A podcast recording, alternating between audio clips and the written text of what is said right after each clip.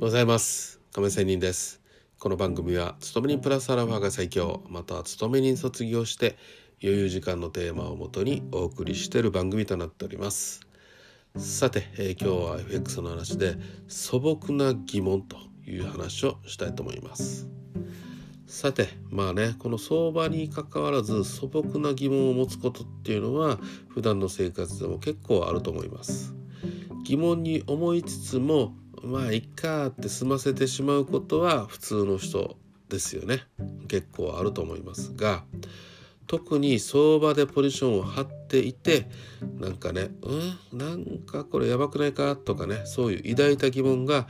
いくら素朴だと思ったとしてもまあいいかで済ませることは相当リスクがあると思いませんか？自ら無視してしまったのかもしれませんがそれで大きくやられてああやっぱりあの時のあのちょっとした疑問が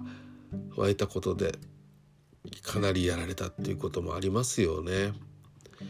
こういう相場での素朴な疑問といえばなぜ上値が重いのかとかさなぜ買いが引かないのかとかね素朴あったとしてもあってもね実は大変その素朴さであるけども重要なことだったりするわけですよ。決して売り手とか買い手が誰かという犯人探しをするんではなくて相場のメカニズムからまあ見てねどういうことが起こり得るのかということをまあ予測することっていうのは大事です。例えばなぜ上値が重いのかであればマーケットのポジションがロングに偏ってる可能性が高くなぜ買いが引かないのかっていうことであればなんかねマーケットのポジションがショートに偏ってる可能性が高いわけですよ。そうした状況を把握しようとすることで次に何が起こるのかを想像が、まあ、つくようにだんだん、ね、意識すれば、えー、力となって経験となってえー、つくようになります想像力がつくようになりますつまり上値が重ければロング筋の投げがその後出たり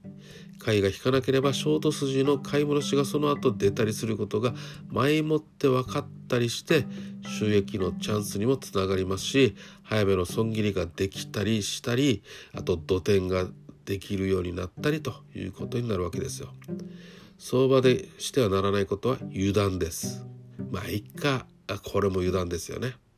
そのためにはこうしたこうしたね前もって今後の動きをある程度予見していくっていうことが大切ですということで今日は